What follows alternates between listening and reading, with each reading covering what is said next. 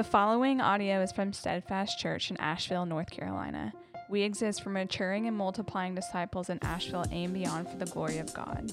For more resources from Steadfast Church or to partner with us on mission, visit steadfastavl.org.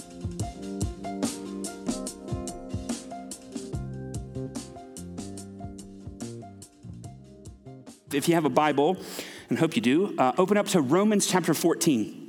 If you're in the Pew Bibles that we've got here, it's going to be page 892. Romans chapter 14. We are wrapping up today uh, our series on culture. I hope it's been helpful. Has it been helpful? Okay, praise the Lord.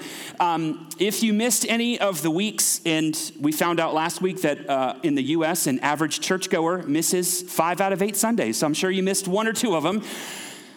Uh, they're all online YouTube, Facebook, uh, podcast platform of your choice. They're all there. And I hope that you'll go back and, uh, and listen to those if you missed them. Thank you for engaging. And I know that we didn't cover every subject matter.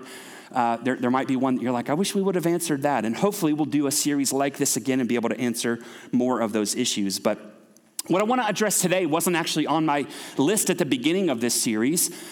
But I've grown more and more convinced that we need to talk about it, and that is um, that we live in a culture that seems to be dangerously and increasingly cynical. Um, and, and, a cynic is someone who is um, distrustful, uh, contemptuous, and uh, skeptical of about everything, but but primarily skeptical that um, that people would do anything out of true altruism, right? That that that um, they believe they're convinced that everyone is motivated purely by self interest, and so what that leads to in our culture is things like this. Um, I'm, Pew, I'm, pulling these uh, resources from Pew Research and also from Gallup. Uh, over more than six out of 10 Americans are frustrated with the democratic system in the United States. No surprise to most of you in the room. Uh, in fact, 85% of Americans who are polled say that the, the government needs a complete overhaul. Nearly half of Americans have zero confidence in our news media. We believe that we are being lied to to our face. Now, the irony of that is we're also. Um, we are also very naive to the news source that we choose to trust and believe everything that they say.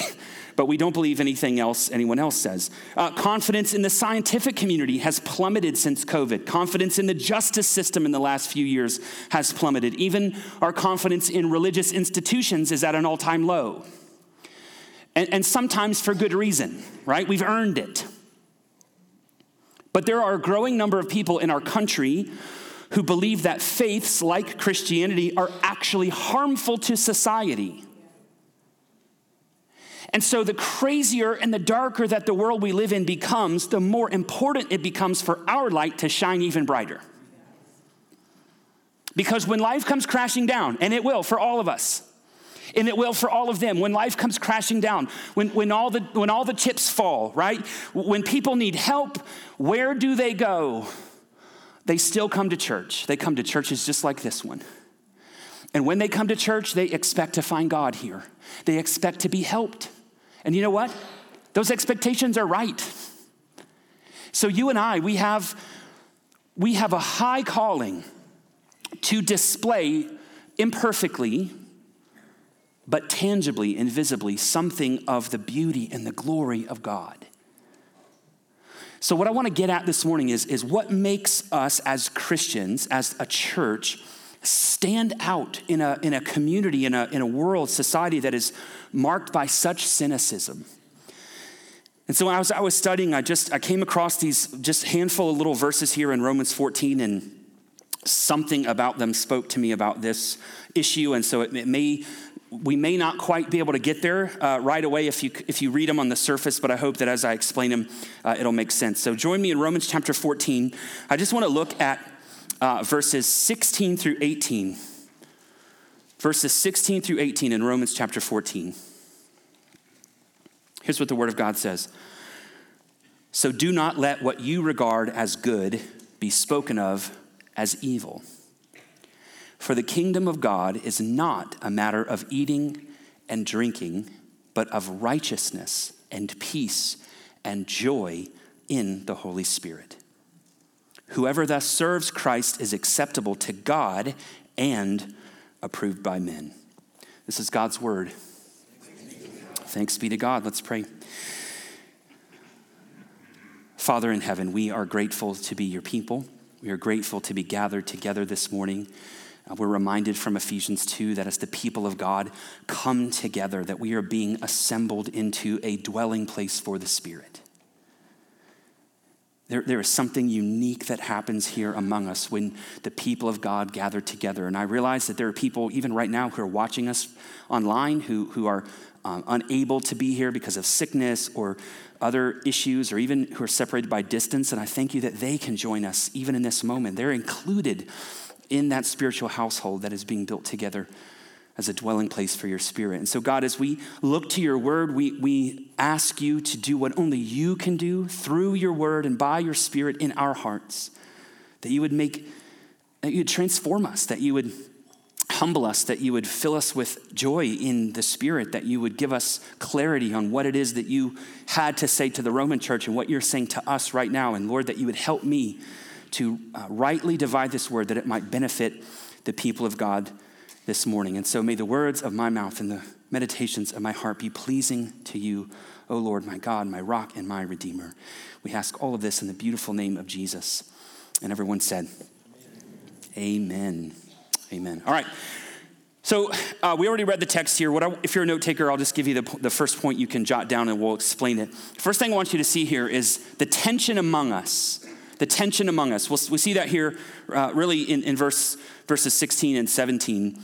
Uh, I'll read it once again. He says, Do not let what you regard as good be spoken of as evil, for the kingdom of God is not a matter of eating and drinking, but of righteousness and peace and joy in the Holy Spirit. Now, you may know this, but Romans is, is Paul's greatest theological treatise, right?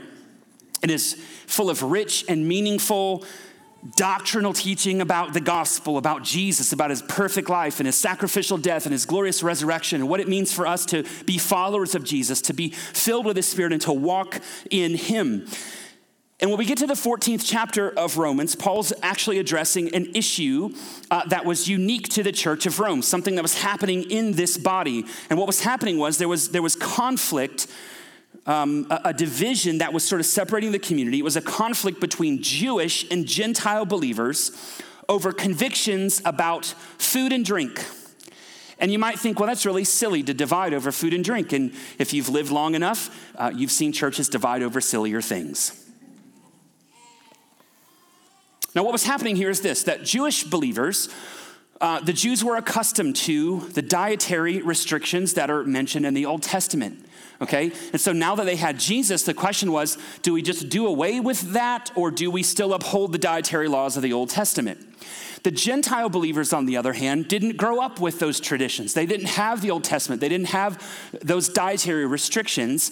But what did happen in most pagan cities was that the meat that was sold in the market had been sacrificed to idols. So the question for the Gentiles was are we free to eat this meat sacrificed to idols?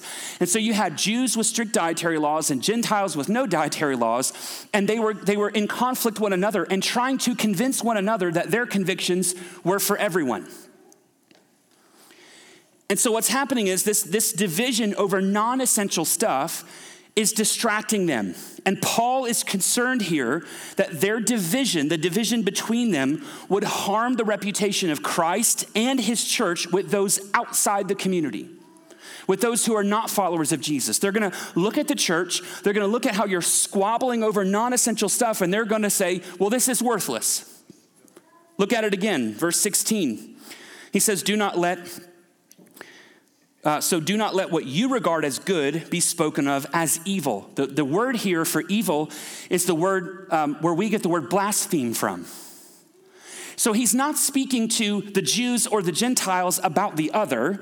Some would say that, that, this is, he's talking to the strong in faith or the weak in faith and saying, don't let the other look at you. But that would just fuel the fire of conflict more, right?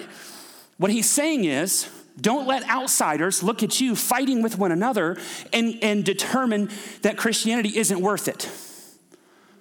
In other words, don't give folks a reason to speak profanely about Jesus because of the way you represent him.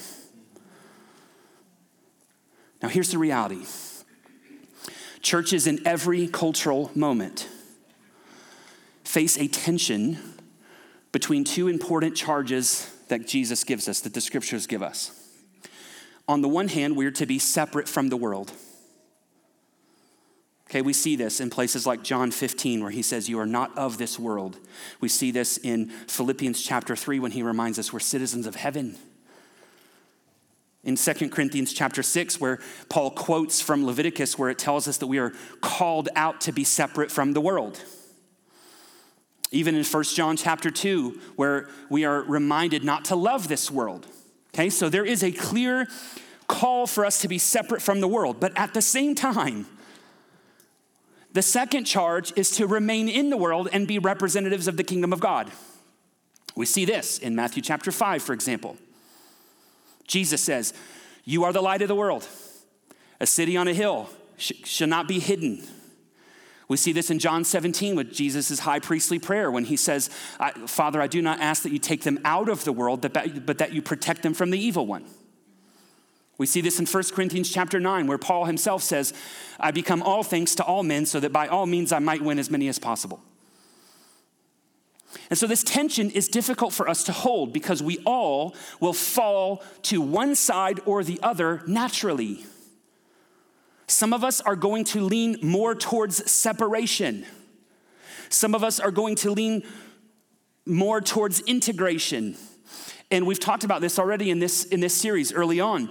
And so, so some of us, uh, if I could use the phrase, are a little more truth than grace, and some of us are a little more grace than truth. And the problem with that is, left to ourselves, we're gonna get it partly wrong, but it's not going to feel wrong because we're also partly right. But truth without grace can be harsh, ugly, judgmental, and hypocritical. Grace without truth can be mushy and cowardly and weak. But Jesus is full of both grace and truth. And so, as we surrender ourselves more and more to Jesus, He makes us a people who are like Him, who are distinct from the world, but who are in the world. And a church becomes a counter cultural community coming down from above. We are ambassadors of the kingdom of God on this earth. And so the question for us is what does it look like for us to be ambassadors of the kingdom here and now? And I'm glad we asked the question because Paul has a great answer for us. Look at verse 17 with me. For the kingdom of God is not a matter of eating and drinking, but of righteousness and peace and joy in the Holy Spirit. So now I want you to see the opportunity before us. This is our second point the opportunity before us. I find it fascinating that this is, man, I just drank all over myself here. Sorry. this is the first time, Romans chapter 14, it's the first time that Paul mentions the kingdom of God. In, in, in the book of Romans. And that's fascinating because the kingdom of God is was central to Jesus' ministry, central to Jesus' teaching. And Paul mentions the kingdom of God many other places in many other books, and even further in the book of Romans. But for him to get 14 chapters into this book, and this is the first time that he mentions it. So we have to ask the question well, what is the kingdom of God? And uh, Matt already mentioned it a little bit here, but um, broadly, we can say that the kingdom of God is wherever Jesus Christ rules and reigns. Because uh, Revelation 17 says that Jesus is the King of all kings and the Lord of all lords. And so Jesus is sovereign over all things. And so, broadly speaking, we could say that everything is the kingdom because everything belongs to Jesus and he's sovereign over it all. But specifically, spiritually, the kingdom of God exists where people surrender themselves to the rule and reign of Jesus, where people fall under in glad submission to the rule and reign of Jesus. When we um, wave the white flag over our lives and say, Jesus, you can have it all, right? We come under his authority and we enter the kingdom of God. We enter the kingdom by faith with, with, with empty hands the finished work of Jesus in his perfect life and sacrificial death and glorious resurrection for us to, to forgive us of sin and to welcome us into his kingdom and his family. We repent of sin. We turn away from sin and turn to him. And when we do that, we enter into the kingdom of God. which means no anyone who has not turned to Jesus in faith and repentance does not belong, belong to the kingdom of God. But as people, as the mission of God continues, and as the, the people of God continue to proclaim the word of God to people, and people continue to surrender themselves to the lordship of Jesus Christ, the kingdom of God expands, it grows, until the kingdom of God will come in its fullness one day. And the prophet Habakkuk even says in Habakkuk 2 that the glory of God will cover the face of the earth as the waters cover the sea. Okay? And so the task of the church, the task of the redeemed in Christ, is to make the invisible kingdom visible to the world as we walk in glad submission to Jesus. As one author put it, we are, I've used this quote before, but I love it, so I'm gonna use it again. We are the model home of a new neighborhood that Jesus is building that will last forever.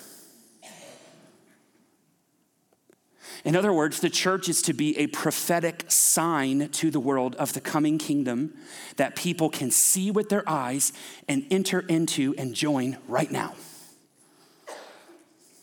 And so Paul gives us here quickly three characteristics of the kingdom of God. This is not the only characteristics of the kingdom, obviously, but three that he mentions here that I want to hit for us really quickly, and then we'll, we'll drill down on one of them.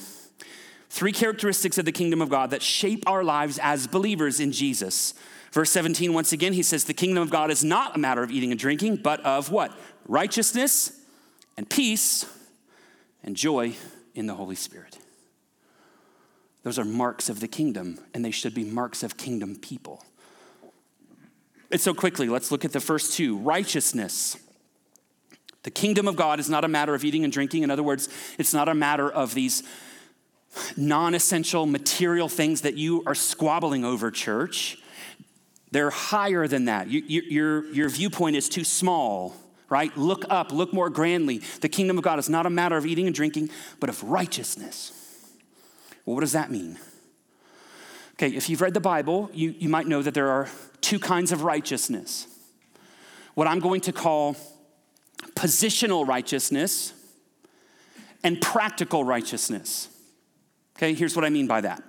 Positional righteousness is the righteousness that is given to us by God through faith in Jesus Christ. Okay, so uh, when we surrender to Jesus, when we take the hot mess of our lives and we just sort of lay it all down before the Lord Jesus and we go, I'm done. I, I'm tired of trying to live this life on my own, for my own glory, with my own strength. You can have it. I surrender, right? I, I, I, am receiving your finished work with my empty hands. I trust in you. I turn away from myself. Please save me. The Bible declares to us that in, those, in that moment, we are instantly forgiven of all of our sin. Instantly. Everything that you have thought, done, the intentions of your heart, past, present, future, because guess what? When Jesus was on the cross, all of your sin was future. He died for it all, He paid for it all in full. You are not only forgiven of sin, but you are declared righteous. You are credited with the righteousness of God. 2 Corinthians 5:21 He who knew no sin became sin for us so that we might become the righteousness of God. So you are in some sense it's almost like you are you take off this tattered robe that is full of your sin and failure, and you put on this new robe that is the righteousness of Christ, and it can never get dirty again. You are declared, you are, you are seen by God through the lens of Jesus, such that even though we continue to fail and stumble and fall, He sees you by faith in Christ as holy and blameless and above reproach. And that reality by itself, church, ought to cause all of our hearts to erupt with joy and praise that He would love us that deeply. Praise God. We're about to get charismatic up in here, people. and if you're new, don't worry, we don't have banners or snakes or any of that. So, yet. No, just kidding. Kidding, kidding, kidding, kidding. It's a joke. It's a joke. But this is, this is the center of the gospel. that we are forgiven of sin and covered with the righteousness of God. And so, therefore, we live our lives by faith in response to this by living lives that please Him, lives of practical righteousness. For example, in Romans chapter 6, Paul reminds us we are no longer slaves to sin, but we are slaves to righteousness. So, therefore, practice righteousness. Or Romans chapter 12, when Paul says that we are not to be conformed to this world, but transformed by the renewal of our minds, which leads us to right living, holy living. So in Christ, our aim is not to protest the world. I'm sorry, it just isn't. Our aim is not to protest the world, but rather to live virtuously and honorably in the world as representatives of the most virtuous and honorable person who's ever lived, Jesus Christ which means we say no. By the power of God's Spirit, we say no to everything that is non noble. We belong to the King, y'all. There is nobility in us. And so we abstain from everything non noble pride, arrogance, selfishness, negativity, cynicism. Righteousness in the Holy Spirit. By the power of the Spirit, we say no to all of those things. We live righteously. Secondly, peace. Peace. Now, like righteousness, there are two kinds of peace. The Bible describes peace with God and the peace of God. And so, again, because of what Christ has done for us in the gospel, because Jesus took the wrath of God for all our sin and folly and failure, um, he absorbs that wrath, he turns it into favor, and we have, according to Romans 5 1, peace with God. That's amazing. That the God of the universe, who looks at us, rebellious sinners, like who, in, who do we think we are as human beings to look at the sovereign God of the universe and go, I got a better way of doing this than you do, which is what all of us do. He could smote us all like that for any number of reasons by which he would be totally justified. But he gives us grace, patience, kindness, the, the blood of his own son to save us. We are at peace with God because of Jesus. And so, therefore, we've already talked about this in the series. He also promises us in Christ a peace of God to rule our hearts. We see that in Colossians chapter 3. We talked about that a couple weeks ago. We see that in uh, Philippians chapter 4. Let me just read you a couple verses from Philippians chapter 4. Uh, he says, Let the peace of God, which surpasses all understanding, guard your heart and mind in Christ Jesus. Whatever is true and honorable and just and pure and lovely, whatever is commendable, if there's any excellence, anything worthy of praise, think on these things. It's the peace of God which rules in our hearts and guards our hearts and minds in Christ Jesus. Which means, as followers of Jesus, we refuse, by the power of the Holy Spirit, to be limited by our imperfect opinions, our perspectives, our fears, those things that tend to drive us. We, we rest in the peace of God and we rest um, in, in Yes, in, at peace with God and the peace of God, which, which helps us to get along with one another. Because we know the world doesn't need more of our opinions, the world needs more of the peace of Jesus. So, the opportunity before us is to demonstrate righteousness and peace, but also joy. And this is really where I want to drill down for the rest of our time together, which according to my clock is about 14 minutes. Can we hang in for 14 more minutes? Praise the Lord. Now, let me take a sip of water. You guys with me so far? This making sense? You see why this is so needed in our society today? Here's where I really want to focus our attention. The kingdom of God is not a matter of eating and drinking, but of righteousness and peace and joy in the Holy Spirit. Whoever thus serves Christ in these ways is acceptable to God and approved by men. So we want to we want to be right with God and get along with the world, we demonstrate righteousness and peace and joy in Christ. Now, unlike righteousness and unlike peace, there's only one kind of joy. But it's a joy that grows deeper, the longer that we walk with Jesus. Which means, and I'm probably gonna step on some toes right here, but I have to say it there should be no such thing as a grumpy old Christian.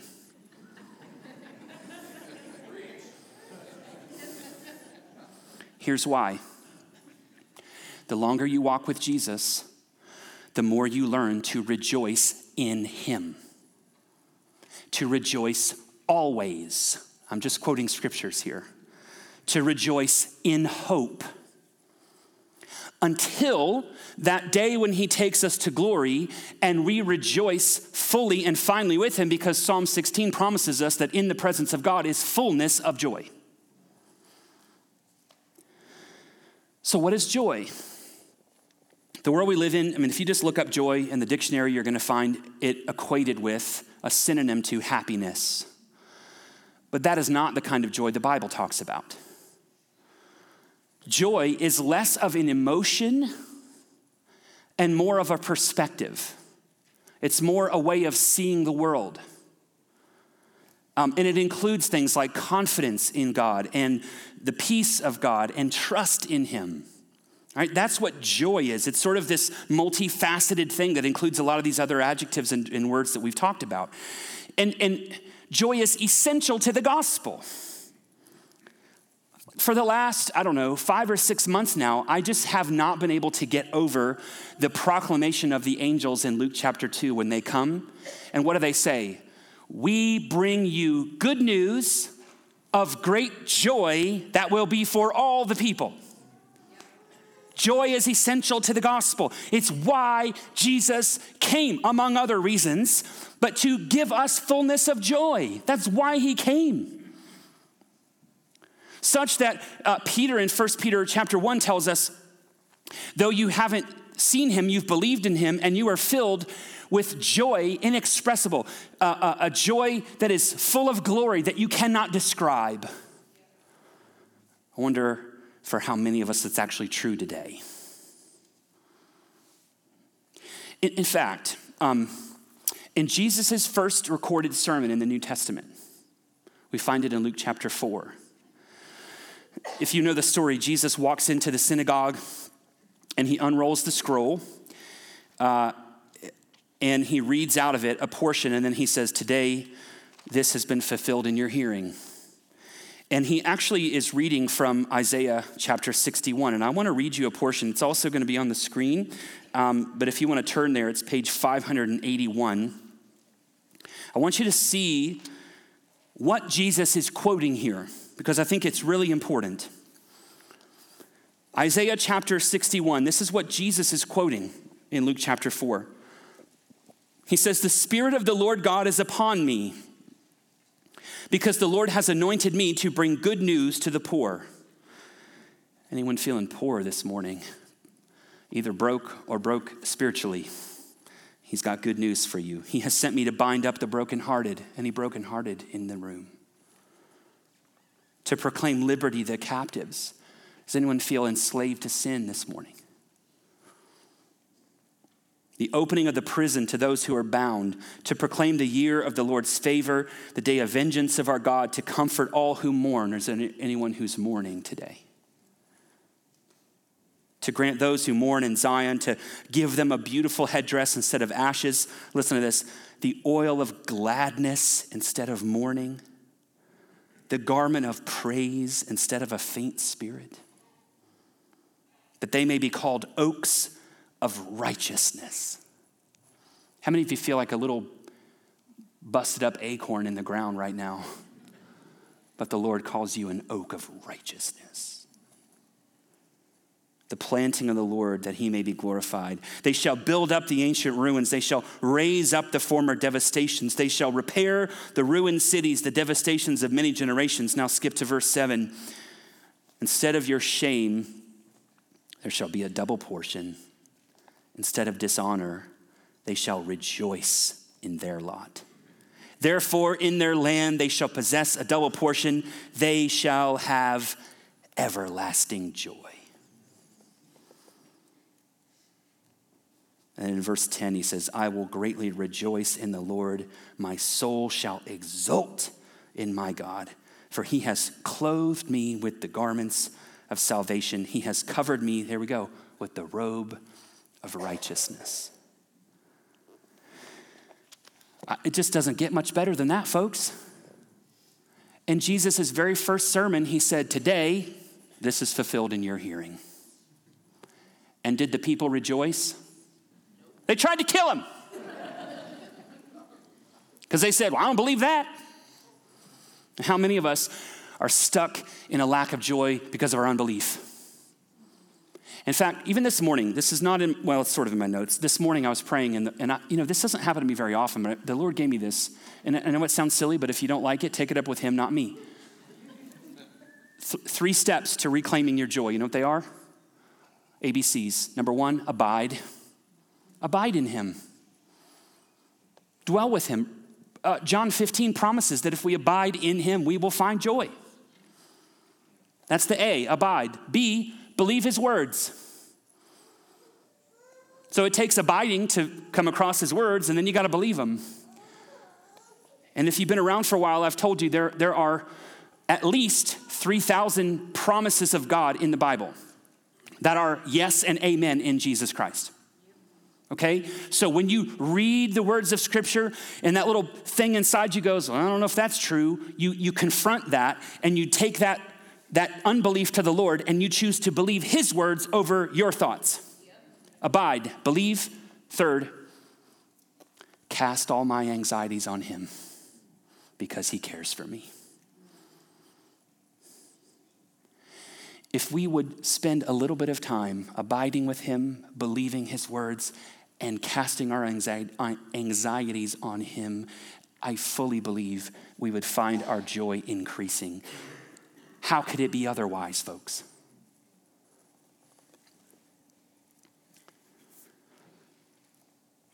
The joy of our salvation, the joy of the Lord is our strength in any and in every circumstance.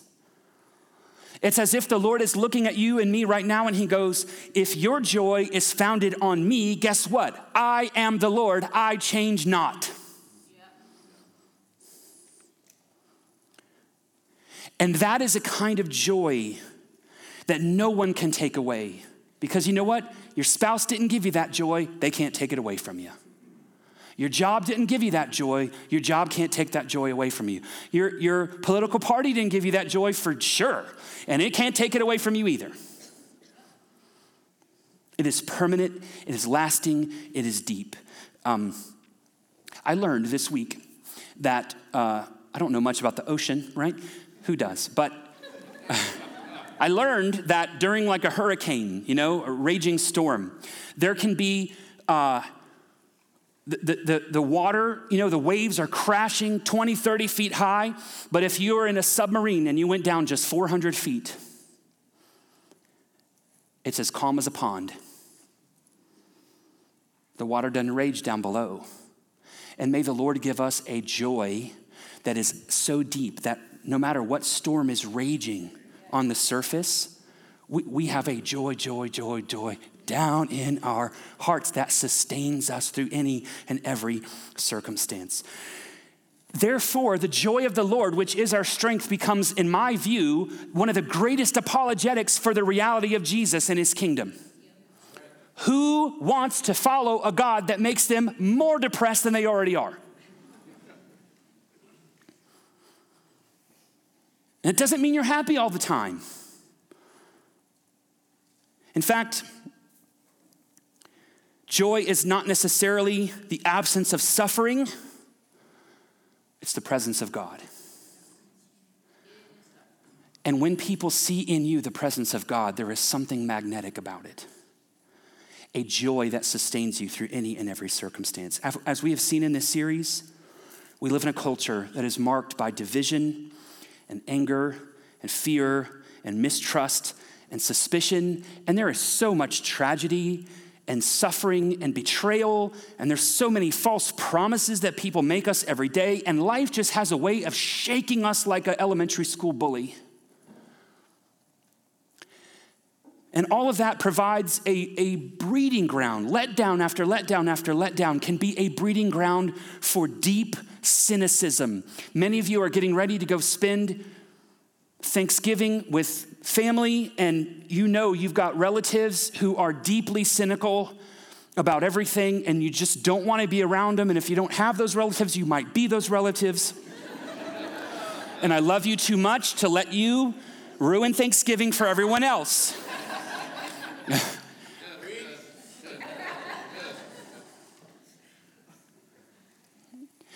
I don't, I don't know if you realize, friends, how poisonous cynicism is to the soul. And so the counter to that is the joy of the Lord, which is our strength. And we as Christians can walk with an unshakable joy, even in a world of deep sin and folly and division. How? How do we do that? Because our hope is not in this world. It's not in our governments or the systems or leaders or technologies. Our hope is in Jesus, the one who has overcome the world. And Jesus promises us in John chapter 16 in this life, you will face tribulations. There's gonna be a whole lot of things that wanna suck the joy right out of you. But he says, Take heart, for I have overcome the world.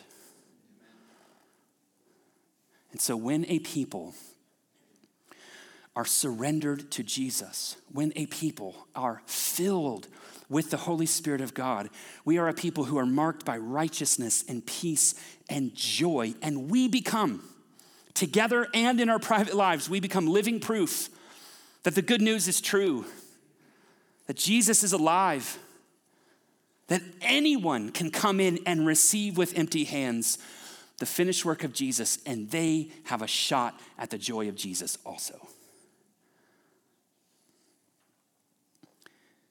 I want to remind you, brothers and sisters, this is, and again, something else the Lord gave me this morning. And I don't know who it's for, but it's for somebody. You are a child of God, forgiven by the blood of God, credited with the righteousness of God, called into the family of God entrusted with the Word of God, which contains the promises of God. And you are sealed by the Holy Spirit of God. What on earth can overshadow that joy? This is who you are in Christ. So here's what I want to do I don't have questions for you this morning. Mostly the questions are for you to take and process with your group or whatever. Most groups aren't meeting. Um, I, am gonna, we're going to do communion, and um, as we get ready for that, I, I want to remind you that in Hebrews chapter 12, the Bible tells us that Jesus, for the joy set before him, endured the cross, despising its shame. That's such a curious line for the joy set before him because this is Jesus who walked in eternal relationship with the Father, experience in the presence of God, pleasures forevermore. Like, what joy could there have been that he didn't experience? Like, it was set before him, meaning on the other side of the cross, there was a joy for him that he didn't experience on this side of the cross. And, and it was the promise that you would be there that through enduring the cross, he saved you. He, he, he saved a people for himself. And so as we as we come to the tables for communion, here's what we're going to do. Here's why we're coming to these tables. And if you're not a Christian, this is not for you. This is for those who have given their lives to the lordship of Christ. But but here's what we're going to do as we come down to these tables. We are going to we're,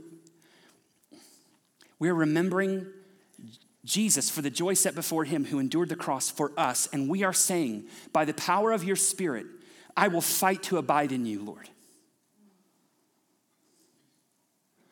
I will fight to believe that your words are true. And I will fight to, to cast my anxieties on you because you care for me. That's, that's your commitment you're making to Jesus this morning is I will abide, I will by the power of your spirit, I will believe and I will, I will cast my anxieties on you. And I am asking you as I partake of this meal, as a promise of the, of the kingdom that will be fulfilled, I'm asking you to increase my joy. But before we come to communion, I want us to take a moment and pray. And, and I, don't, I don't normally do this, but I'm going to ask you. In fact, let's just do this right now. You, just everyone bow their heads for me, real quick. We'll, we'll go old school Baptist, every head bowed, every eye closed.